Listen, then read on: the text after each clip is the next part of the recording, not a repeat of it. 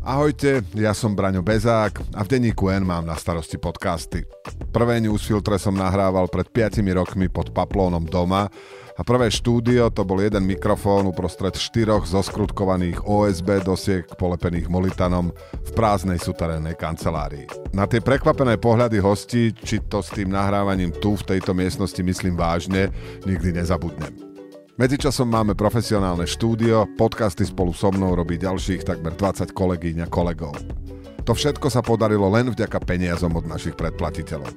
Ak chcete, aby sme robili podcasty a robili ich viac a lepšie, pridajte sa k ním. Predplatte si denník N na predplatné.denníkn.sk lomka podcast. Ja aj moje kolegyne a kolegovia vopred ďakujeme.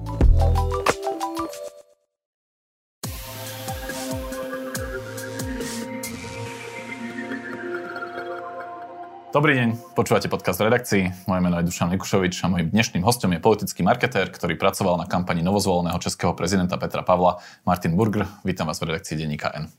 Dobrý deň, ďakujem za pozvanie. Čo robí kampaňový marketér po voľbách? Nenudí sa? O nie, každú kampaň treba vyučtovať, takže ja som zbieral faktúry. OK, čiže administratíva a praktické veci. Uh, no je to tak, že za posledné roky máte za sebou viacero úspešných kampaní, primátorskú Matúša Vala, prezidentskú Zuzany Čaputovej, teraz kampaň Petra Pavla. Ako dalo by sa povedať, že ešte, že to bola kampaň PS spolu pred voľbami v roku 2020, aby o vás nehovorili, že chodíte len do, význa, do, do výťazných tímov, nie? No. Ako ste sa vlastne dostali ku kampani pána Pavla? A Rozmýšľam, no tak tá cesta, cesta bola vlastne dlhá, ale, ale začalo to tým, že vlastne tajomník pána generála ma oslovil ešte po výťazných voľbách Zuzany Čaputovej, keď sme sa vlastne stretli, chcel vedieť nejaké rady a také nejaké základné usmernenia, čo majú ako robiť a myslím si, že tam začal náš kontakt. Mm-hmm. V kampani Zuzany Čaputovej ste boli, asi sa to dá povedať, že jedným z kľúčových komunikačných stratégov, potom ste boli aj poradcom v prezidentskom paláci. Po víťazstve pána Pavla, keď on predstavoval svoj tým po tom druhom kole, tak vlastne za vami svietilo, že sociálne síte. Čiže čo ste mali na starosti vy? Bolo to, že sociálne siete boli vaša úloha?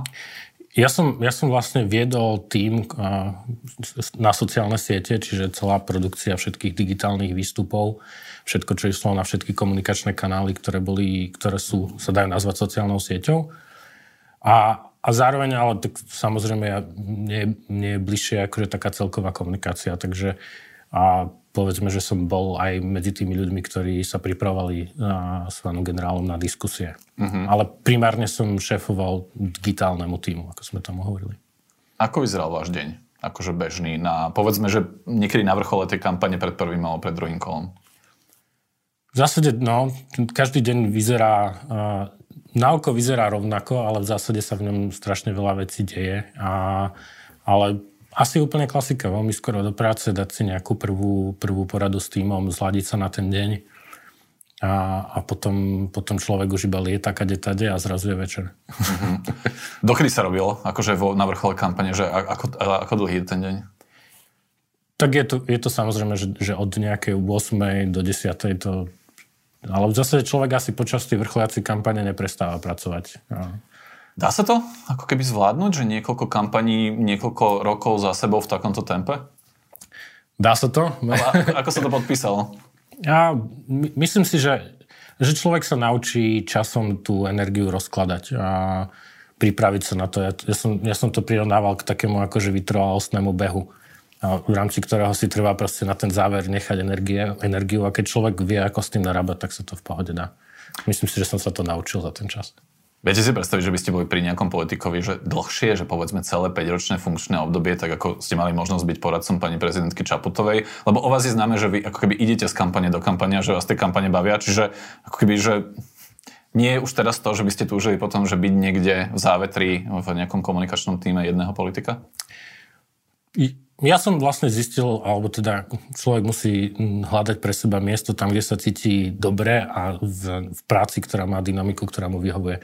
A mne vyhovuje tá, tá kampaňová dynamika tých krátkých projektov, ktoré sú veľmi intenzívne, majú, majú svoj koniec. A zase, zase necítim sa byť človekom, ktorý sa niekde vie dlhodobo udržať motivovaný a v, v takom nasadení, ako by mal. Mm-hmm. No, je jasné, že prezidentský, kambinát, pardon, prezidentský kandidát v kampani nemá šancu písať si úplne každý status či tweet a že mu to vlastne robí jeho tým. Ako ste na tom vlastne, ako ste to mali s pánom Pavlom nastavené? Že, že to, čo my sme videli na Facebooku, na Twitteri a na ďalších sociálnych sieťach, tak bolo niečo, čo tým pripravil a on to vždy schvaloval? Alebo ako keby postupne sa ten vzťah posunul aj do roviny, že už ste vedeli, čo má povedať a čo by povedal a nebolo nutné si všetko s ním prechádzať? Ono sa to, ono sa to vlastne vyvíja, ale, ale v tej kampani je kľúčové, aby, aby v tom závere, keď vlastne prichádza tempo a my sme proste v posledných dňoch postovali okolo 37 výstupov krát všetky sociálne siete s rôznymi variáciami. Takže to, to naozaj fyzicky nie je možné, aby to ten kandidát už všetko odkontroloval. Ale je dôležité, že tá spolupráca trvá nejakú dobu, vybuduje sa nejaká dôvera a v zásade potom sa robia výstupy už, už na základe toho, čo ten kandidát niekde povedal. A človek, ktorý to píše, s ním vlastne musí stále chodiť, chodiť na všetky, na všetky debaty, aby vlastne z toho obsahu, ktorý on niekde povie, čítať všetky rozhovory a dokázal robiť tie výstupy tak, aby, aby nemuseli vlastne prechádzať už nejakým schvalovaním definitívnym. Vždy ale, ak ide nejaké zásadnejšie vyhlásenie alebo niečo, čo, čo tú tému niekam posúva, že tam je niečo nové, tak, a, tak je dôležité si to schváliť a, a vtedy ten kandidát a, do toho priamo fyzicky zasiahne. Ale už v tom finále vlastne nemôže zasiahnuť do všetkého, už to, ne, už to nedá ani on. Dali ste niekedy niečo von, čo sa mu ako keby spätne nepáčilo, čo povedal, že fuf, toto by som ja v skutočnosti tak nepovedal? Myslím si, že sa, že sa, že sa to za ten rok nestalo. Uh-huh. Uh, v úvode kampane, keď ako keby prídeme na úplne začiatok, tak asi tá najväčšia výzva v prípade pána Pavla bola jeho komunistická minulosť.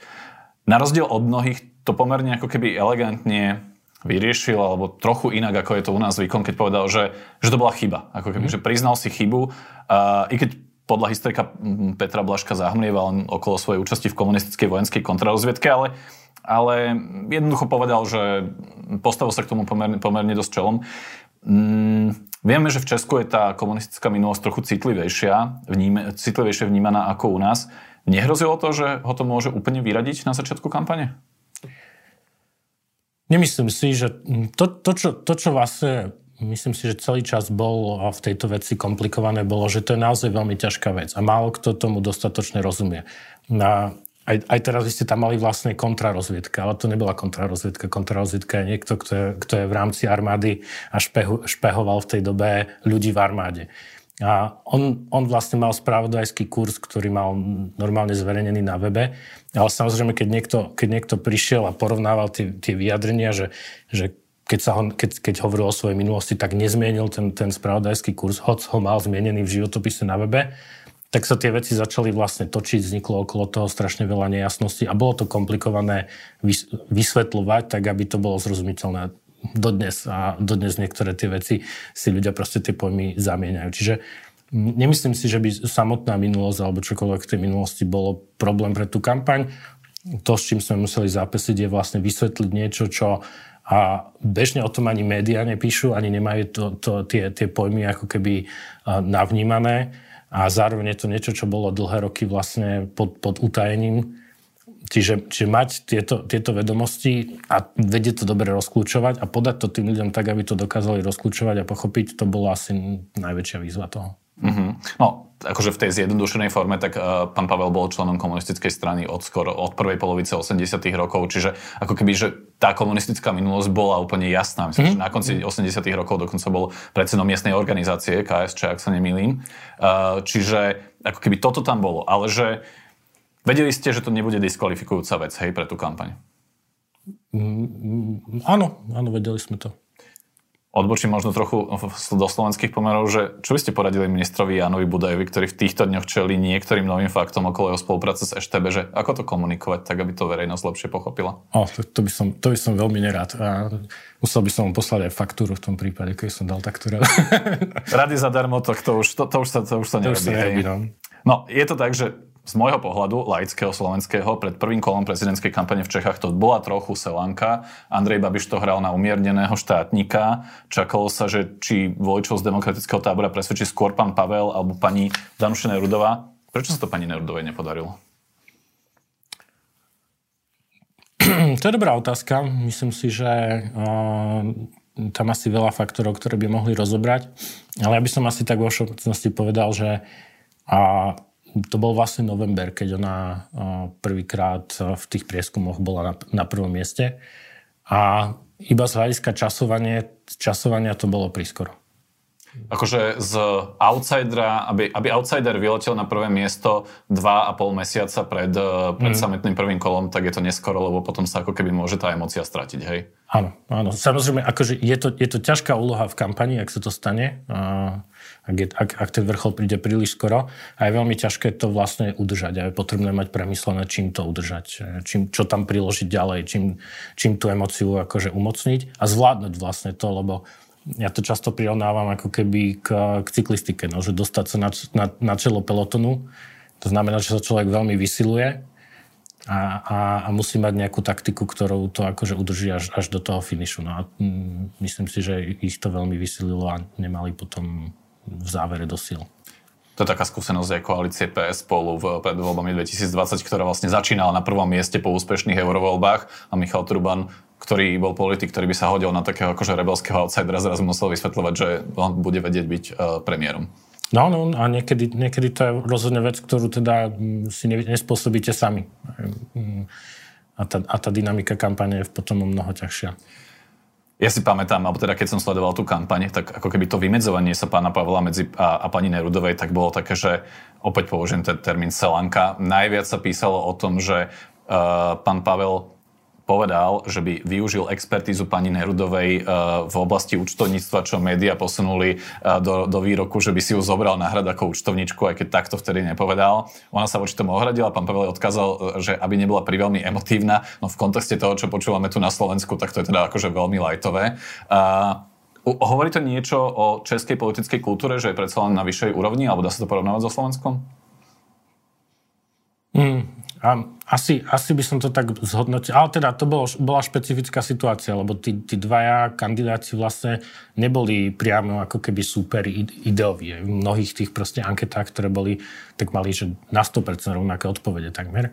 Čiže, čiže ich súperenie mohlo byť naozaj a muselo byť také veľmi bezzúbe, ako, ako, ako ste to povedali. Čiže a súviselo to aj s tým a tie médiá samozrejme konflikt nejaký potrebujú, čiže aj taký ako keby malý, malý zadrhel medzi nimi sa proste musel nafúknuť na, na, na veľký spor o, o to, či, či by bolo, či, či je ponúkol pozíciu účtovničky alebo nie a či to je dosť alebo, alebo, alebo čo. Každopádne, myslím si, že vo všeobecnosti, aspoň z takého malého nejakého porovnania za ten rok, ktoré som mal z tej českej politiky, sa mi to zdá byť stále o mnoho viacej v nejakých medziach normálnosti, ako, ako vyzerá aktuálne tá slovenská politika. Napriek tej skúsenosti s, druhom, s druhým, teda kampaňou pred druhým kolom, kedy Andrej Babiš veľmi prudko a radikálne vytiahol tému vojny, ja pripomeniem ten billboard, ktorý vlastne prekvapil všetkých už deň po vyhlásení výsledkov prvého kola. Vlastne Česko sledovalo billboardy s textom Nezavlečen Česko do vojny, som diplomat, nie vojak. Neskôr dovetok zmenil na nie generál, keďže v tým si asi neuvedomili, že tým pôvodným textom urazia radových vojakov Českej armády. Čo ste si vypovedali v týme, že vlastne ako na túto Bab- eh, Babišovú stratégiu reagovať, respektíve, že zaskočilo vás to? Ne, nemyslím si, že by nás to zaskočilo. A to, že, to, že jeho kampaň bude ako keby kontroverzná, ostrá, to sa asi dalo čakať. Podľa, podľa mňa to, čo, to, čo mm, keby nebolo zvládnuté, bol, bola tá forma. To bolo až, až príliš agresívne. Možno ani nie tak s tým samotným billboardom, a, ale tou komunikáciou okolo toho. Vlastne veľmi, veľmi nešťastná tlačovka v sobotu večer po vyhlásení výsledkov, kde ako aj on sám vlastne vravel, alebo ľudia z jeho týmu potom, potom do médií, a, že sa nechal uniesť. A, a druhá vec potom samozrejme, ak ten billboard nebol vlastne mm, ak, ak, ak s ním nebol komfortný on sám a potom ho musel meniť, alebo vlastne hovoril o tom, že to bola chyba, tak sa to celé zatočilo do takej ako keby špirály a už sa, už sa s ním v tej kampani vlastne niesla emocia toho, že tam niečo nie je v poriadku.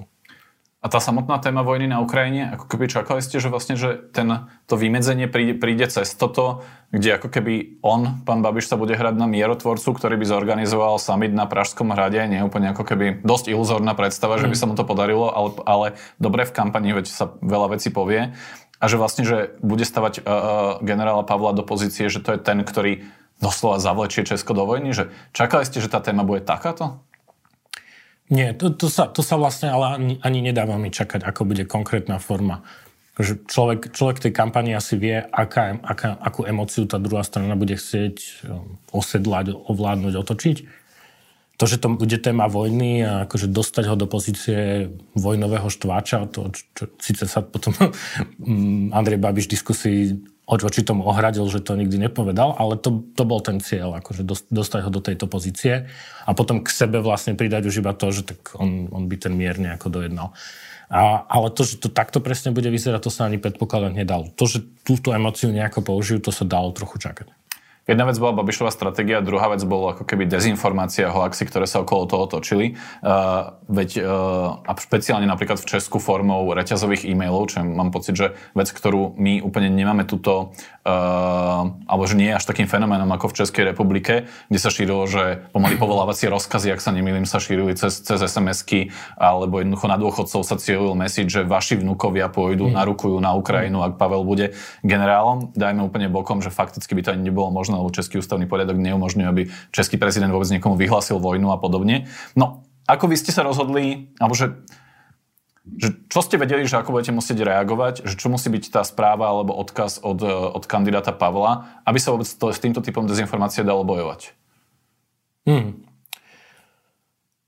No, um, jednak ako keby v, my sme nevedeli, akú silu majú tie reťazové maily. A tá, tá česká verejnosť alebo tá česká skúsenosť tými predošlými voľbami spôsobovala to, že, že v tom verejnom priestore bola ako keby veľká obava z toho, čo to dokáže robiť. A ja si myslím, že teraz našťastie v deň volieb Ipsos spravil prieskum, kde sa na to, na to pýtali. A bolo, bolo zaujímavé, že vlastne 80% ľudí alebo voličov Pavla nebolo zasiahnutý takýmito, takýmito reťazákmi a v prípade Babišových voličov 75% myslím nebolo zasiahnutý, čo, čo je celkom akože a myslím si, že, že tá obáva, že to má väčší efekt, tam, tam bola, že to, že to nie je také hrozné číslo. Zároveň veľká časť ľudí tam tie, tie maily nepreposiela ďalej. Čiže ako keby z hľadiska nejakého zásahu, keď sa to porovná s inými médiami, to nie, nie je nič, nič, nič zásadné. Čiže a, asi bola tá obava z tých reťazových mailov zbytočná. Na druhú stranu, pamätám si, vy ste na ňu zareagovali videom, kde sami dôchodcovia ho ako keby hovorili, že toto na nich nefunguje, že ich to vlastne uráža, mm. že nie sú takí hlúpi, aby naskočili na takéto jednoznačné loži. Čiže asi ste, asi ste tú obavu museli mať, keď ste ako keby toto video na, nakrutili. A... V súdu okolností to nebolo vlastne naše video. Uh-huh. A mhm. to, to, to, bol, to bol vlastne re, režisér, ktorého meno si teraz nespomeniem, ale bola to ako keby občianská iniciatíva. A a to bolo silné v tej spoločnosti, že, že tá obava z toho, že tie takéto praktiky vyhrajú tie voľby, bola taká silná, že sa vlastne angažovali a tvorili sami obsah. Čiže on, on vlastne vytvoril takéto video ako odpoveď na obavu z tých reťazových e-mailov a poskytol ho vtedy vlastne, dal ho verejne, dal ho všetkým kandidátom, postovala to aj Danuša Nerudová. Čiže my sme sa k tomu pridali tým, že sme ho tiež vlastne vypostovali, ale nebolo to spôsobené nejakou na, našou akože zásadnou obavou, alebo že by to bola cieľená reakcia na, na reťazové maily. Mm-hmm, OK, čiže moja chyba. Uh, na druhú stranu, no, uh, zjavne asi platí, že vlastne ten typ Babišovej kampane tých dezinformácií vyvolal aj nejakú mobilizáciu na tej druhej strane, ktorá bola pomerne veľká, veď nakoniec sme videli aj plné námestia uh, a tú emóciu, ktorá vlastne za Petrom Pavlom bola. Mm-hmm. Uh, Čím si ju nakoniec vysvetľujete vy, že, že on bol ten kandidát, ktorý vlastne dokázal zaplniť uh, námestia po celej Českej republike a ak sa nemýlim, získal naj, v absolútnom počte najväčší počet hlasov v, českej, v, v priamých prezidentských voľbách v Česku v histórii. Mm-hmm. Úprimne neviem presne povedať, čím to bolo. Povedal by som, že to bolo dobrou kampaňou, ale, ale určite to bolo s, s tým, že sa zbehlo, zbehlo mnoho faktorov naraz. A, ale, ale taká tam si, ako sme išli, vlastne to bolo prvé stretnutie v tom ústí, kde sme prichádzali na námestie a pozeráme, že tam je nejak veľa ľudí. Zase sme zistili, že tam je celé, celé námestie a z hodou okolností kolegyňa aspoň mala takú nejakú prezieravosť a zabezpečila tam jeden reprák a mikrofón, inak by to bolo veľké fiasko. A, takže, takže myslím si, že ten záujem nás, a, nás samotných prekvapil a potom sme samozrejme sa, už, už, už sme ho podchytili a pracovali sme s ním. Ale to, čo sa tam asi v, v tých českých voľbách zbehlo, bolo, bolo viacero emócií. Jedna bola proste dlhodobá frustrácia z toho, ako im tá priama voľba končila. A frustrácia z toho, že, mm, že to vlastne dvakrát ako keby tá, tá časť spoločnosti, ktorá vo väčšej miere podporovala generála Pavla, proste, že prehrala. A teraz mali pocit, že sa to už nesmie zopakovať. A zároveň ten Andrej Babiš aj tou, aj tou negatívnou kampaňou, aj tým, že mm, vlastne tá jeho kampaň asi fungovala veľmi mobilizačne pre, pre voličov Petra Pavla, tak, tak sa to skombinovalo dokopy. Ale za, zároveň, zároveň to samozrejme súvisí s tým, že, že on bol, bol ako keby priateľný a dobrý kandidát pre nich dlhodobo. To teraz bez ohľadu na to, že by som ho nejako hodnotil, ale to bol, to bol fakt, ktorý potvrdzovali prieskumy. Uh, videl som teraz na Twitteri titulok, uh, titulnú stránku hospodárskych novín z roku 2015, kedy sa o ňom špekuloval ako prezidentskom kandidátovi vlastne ešte pred, pred prezidentskými voľbami, v ktorých kandidoval pán Drahoš. Čiže asi to bol človek, ktorý bol ako keby že dlho vnímaný uh, v tejto funkcii. Ktorý deň v kampani bol váš najťažší? No nespomeniem si, lebo naozaj mne sa, mne sa proste zlievajú uh, tie, tie, tie, tie dni absolútne. Ale ale asi najťažšie bolo najťažšie boli sviatky, lebo mm, človek si vraví, že keď už je v tom tempe, tak keď spomalí, tak potom ho bolí zase sa rozbehnúť. Čiže že nebolo asi najťažšie sa, sa prvého prvý znovu rozbehnúť po tých sviatkoch, ktoré boli čiastočne spomalení. No. Čiže takto prakticky. Uh, tá Babišová kampaň, o ktorej sme hovorili, alebo ten štýl kampane, zabral by na Slovensku lepšie? Mm. Ja sa obávam, že áno. Vychádzajúc napríklad z počtu ľudí, ktorí hovoria, že by Rusko malo vyhrať vojnu, alebo ktorí sú náchylnejší na dezinformácie, čo je ako keby v, v, mm. v, tej, v, v rámci krajín Vyšegradskej štvorky, tak u nás je to najväčší počet, že, že u nás podliehajú ľudia dezinformáciám a lžiam a možno takýto, že kampani založené na strachu asi viacej?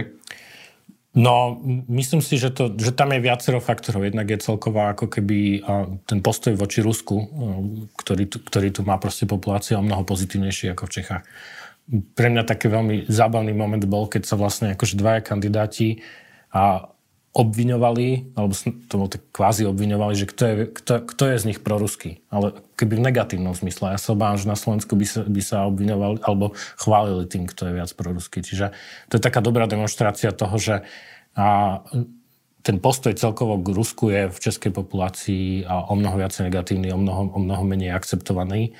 A Žiaľ, my to máme opačne. No, uh-huh. no čiže ako, vy by ste si stavili na to, že v slovenskej kampani pred parlamentnými voľbami niečo takéto uvidíme napríklad od Smeru a od Republiky? Asi by som, si, asi by som to očakával, ale v konečnom dôsledku aj Andrej Babiš sa asi učil túto tému od Viktora Orbána, a, ktorému to fungovalo a, a naše spektrum sa v mnohom inšpiruje od Orbánom, čiže asi určite to skúsi niekto skopírovať. Uvidíme, ešte sa potom na parlamentné voľby spýtam, ale ešte na záver tej českej prezidentskej kampane videli sme, že pani prezidentka Zuzana Čaputová navštívila uh, pána Pavla v jeho štábe krátko potom, čo bolo jasné, že sa stane českým prezidentom. Vieme už to zákulisie, že ten nápad bol jej a impuls išiel od nej. Zároveň sa ale hovorilo, že vy ste mali byť tým, tým, ako keby kontaktom na ten český štáb. Čiže akú rolu vy ste zohrali pri, pri organizácii tej návštevy? Určite by som si žiadnu rolu nedával. Ja, samozrejme tým, že, že, že som v paláci pôsobil, tak a, ten prvý kontakt išiel ku mne v mysle, že pani prezidentka má takýto nápad a že ako by na to reagoval štáb Petra Pavla. To, túto komunikáciu som... Čiže len sprostredkovanie, hej. Uh, čo podľa vás to gesto malo povedať pani prezidentke Čaputovej? Lebo každý ho interpretuje inak, mm. ale že čo podľa vás ako keby bolo za ním ako človek, ktorý vlastne asi trochu do toho vidí lepšie než my? Ja, ja osobne, akože keď, keď mi bolo povedané, že takto uvažuje, tak som to chápal tak, že to je jednak ako keby veľké gesto blízkosti tých dvoch, eh, tých dvoch štátov a druhý taký ako keby symbol silného spojenectva, ktoré môže začať v tom medzinárodnom prostredí. Uh-huh. Či už v rámci našho posúmenia V4, alebo, alebo celkovo, že, že tu vlastne budeme mať prezidentov z dvoch veľmi spriateľných národov, ktorí sú si veľmi hodnotovo blízki a že to môže byť silné politické puto a, v medzinárodnej politike. Niektorí za tým gestom videli aj odhodlanie prezidentky Čaputovej kandidovať v prezidentských voľbách v roku 2024. Vy nie? Ja, ja si myslím, že každý v tom vidí to, čo chce. Ja, čítal som aj rôznych expertov, ktorí sa stali protokolistami a začali vravieť, že čo je vhodné a čo nie je vhodné. Ja si myslím, že to, že to bolo vlastne gesto, ktoré, ak, a, ktoré asi začne tradíciu, ak budeme mať Česku a na Slovensku dvoch blízkych prezidentov hodnotových, tak asi sa to bude musieť opakovať. No, lebo ako, ja by som si zase stavil, že za pánom Babišom by asi takto nešla. No ja si tiež myslím, že za pánom Babišom by takto nešla. A, a teda čo by ste odkázali tým slovenským e, protokolistom z radou opozičných politikov, ktorí hovorili, že jej partnerom je Miloš Zeman a ona nemôže navštíviť teda pána, pána Pavla tesne po zvolení? Ja, ja, si, ja si myslím, že k protokolu by sa mal vyjadrovať ten, kto protokol robí a a nerobiť z toho nejaké veľké závery. Bolo to absolútne pekné gesto a silný moment, keď tam vlastne tá sála spievala slovenskú hymnu. OK. Ja som myslel, že si napríklad môžete spomenúť na prezidentskú kampaň pred slovenskými prezidentskými voľbami, kde Miloš Zeman, český prezident, sa stretol s Marošom Ševčovičom a to vtedy nikomu nevadilo. Áno, vidíte, vy máte tú dobrú pamäť na tieto. Uh, hej. No, uh, Prekvapili vás ešte konšpirácie, ktoré sa okolo tej návštevy vynorili, typu, že ako mohla vedieť, že, tak, že, že, že vyhrá, ako rýchlo sa tam dostala, alebo dokonca teda korunované tým, tým percentuálnym ziskom, kde niekto odhalil, že 58% získala aj ona, aj pán Pavel, aj pán Macron a teda určite sa tým musí byť nejaký software, ktorý sa porúchal a teda pokazil a nevie, nevie teda spraviť ani, ani iné rozdiely. Prekvapilo vás, že akože v akom vesmíre sa občas takto že pohybujeme? No, ale to, to nás asi to ma asi pre, prekvapuje každodenne. A že akým, akým, akým konšpiráciám dokážeme holdovať a aké sa dokážu šíriť. Čiže táto konkrétna ma až tak neprekvapila, iba pobavila. Ako som povedal, boli ste poradcom prezidentky Čaputovej, dvakrát ste ale od nej odišli, najprv v roku 2019 kvôli parlamentným voľbám, potom opäť teraz kvôli kampani pána Pavla a, a povedali ste, že kampane sú vám bližšie. Čiže asi ťažko si predstaviť, že by ste vynechali kampaň pred nadchádzajúcimi parlamentnými voľbami na Slovensku, či? Uvidím. Uvidíte. Čiže priama otázka, pôjdete do kampaňového týmu Progresívneho Slovenska? A o svojich ďalších plánoch by som chcel komunikovať s Triedmo. Považujem to za takticky rozumný krok. Príde, že toto ste si pripravili na tento rozhovor, túto vetu. Samozrejme. Čiže a ona príde aj po otázku, že či náhodou nemáte dohodu s pani prezidentkou Zuzanou Čaputovou, že by ste boli znovu v jej týme pred uh, kampaňou v roku 2024. A na to som si pripravil tú istú odpoveď. Okay. Čiže my ju tam len potom zopakujeme v, v prepísanej verzii. Áno. Uh, dobre, ale k tým parlamentným uh, voľbám predsa len. Uh, pýtal som sa, že s čím by, či by Babišov kampaň zabral na Slovensku. Skúsim to inak. S čím podľa vás vyrukuje Smer?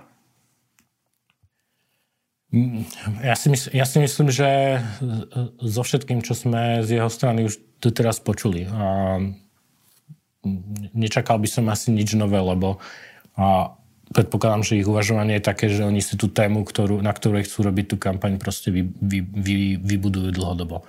Čiže určite budeme počúvať o, o amerických agentoch, určite budeme počúvať o, o, o zaťahovaní do vojny, o, o predaní Slovenska USA a všetky tieto veci. No, myslím, že si môžeme spraviť zoznam.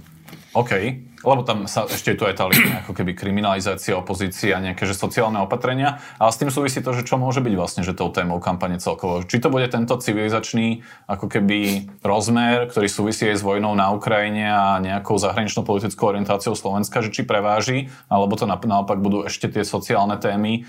Um, že o čom to bolo? O, o, o čo bude tá téma kampane na Slovensku podľa vás? My, myslím si, že nebudeme, alebo to je budem teraz strašne špekulovať a to deklarujem to vopred, že a, ale ja si nemyslím, že tu budeme mať jednu tému a, kampane. Že, že vlastne pri roztrieštenosti tých, jednak toho stranického systému a si myslím, že každý bude kampaňovať proti niekomu, a, kto, je, kto je ho super, kto, kto má podobných voličov. Takže a, a môže na to používať mobilizáciu cez úplne iného nepriateľa. No, takže, takže nečakal by som, že tu budeme mať jednu tému. Skôr si myslím, že ten, ten chaos tých tém a tých konfliktov bude zostane až do kampane. Mne celkom zaujalo, že potom, čo sme videli Igora Matoviča, ktorý bude asi ďalším ako keby veľmi výrazným aktérom tej parlamentnej kampane, v januári um, písať jeden status o transrodových ľudí za druhom, tak vlastne je začiatok februára a reálne sa stalo to, že vyvesil billboardy s 200 eurami, ktoré teraz asi ľudia reálne že pociťujú, že mm. vlastne, že uh, chodia, alebo teda majú on, on nie, trošku, trošku vyššiu výplatu uh, a viac to aj komunikuje v parlamente. Možno, že pochopil Igor Matovič, že sociálny populizmus bude istejšia cesta než tie kultúrno-etické témy? Mm, ja si, ja si nemyslím, že, uh, že by on mal nejakú dlhodobú stratégiu. Myslím si, že mm, ako sledujem jeho marketingové uvažovanie, lebo on ho rozhodne má, tak je ako keby od témy k téme. Podľa toho, aký dostane asi, asi, asi feedback e, cez sociálne siete. Čiže z toho, čo robí teraz Igor Matovič, by som nič nepredpokladal, čo bude robiť za 6 mesiacov. Posledné dve otázky v parlamentnej kampani. Čo si myslíte o modrej koalícii a, a teda návratu Zurindu do politiky? Lebo čítal som si jeden z vašich rozhovorov, taký akože viac e, spomienkovo uh, osobnostný, kde ste vlastne, kde sa vás kolegyňa Monika Todová pred asi tromi rokmi pýtala, že čo sú vlastne prvé vaše spomienky na politiku. A tam bolo, že vlastne Mečiar a Zurinda a ten, a ten zápas vlastne, že ten, mm. ten koniec 90 rokov. A to je vlastne súvisí to aj s tým, že, že vlastne vy ste dieťa 90 rokov, tak dobre to hovorím. A, čiže čo vlastne tak tá generácia vaša si myslí o tomto návrate Mikuláša Zurinduša, ako to vnímate? Takže asi, asi mám na to nejaký svoj volický názor, ale, ale, ale keby profesne by som sa teda počkal, že koľko to dá v nejakých prvých prieskumoch. A myslím si, že na to sa teraz akože asi všetci upínajú a podľa tých prvých prieskumov sa zase vody rozhýbu, že kto tu koho môže volať do spolupráce a kto nie. Uh, a buď zažijeme to, čo sme zažívali pred rokom 2020, to ako keby nekonečné čakanie, že či sa vytvorí nejaká koalícia, či sa za ľudí spojí z PS spolu a či sa spoja tí a tí. A to nás bude teraz akože ešte, nechcem povedať slovo otravovať, ale zamestnávať uh, tieto mesiace? Ja by som bol rád, keby nie, ale myslím si, že áno. Čím to je, že toto spájanie je proste že vždy témou o, slovenských parlamentných volieb a veľmi riešime, že kto s kým a akože lebo, lebo to sa opakuje, veď mm. to bolo ešte aj pred voľbami 2016, to bolo veľmi podobné o tom, že kto s kým sa má spojiť a Igor Matovič vtedy hovoril o veľkej SDK, o novej SDK a podobne. Prečo nás to tak hrozne baví?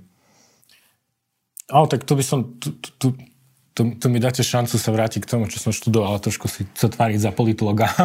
ale, ale nie, ja si myslím, že proste nemáme, nemáme uh, stabilné strany s, s vnútornými štruktúrami demokracie, aby aby, aby sa vedeli vlastne jednoducho obmeniť lídry a tie strany mohli ísť ďalej a boli dosť veľké, takže každý ten konflikt sa vlastne rieši rozdelením, spojením, odchodom a, a vlastne sme si zvykli na to, že pred každými voľbami je taká prestupová sezóna a, a sledujeme to a uvidíme, aká bude tá finál, finálna zostava, ale ja si neviem predstaviť, že to niekto ešte sleduje s potešením, že to je skôr taká nejaká forma akože už iba obskurnosti, že kto, kto, kde, kto kde skončí a, a, a tí ľudia sa proste potom budú rozhodovať až ku koncu. Uvidíme teda, ako to dopadne, ako hovoria televízni reportéri, ukáže až čas. Ďakujem, že ste boli v štúdiu. Hostom bol Martin Burger, politický marketer. Ďakujem za pozvanie. Moje meno je Dušan Mikušovič. Teším sa do počutia na budúce.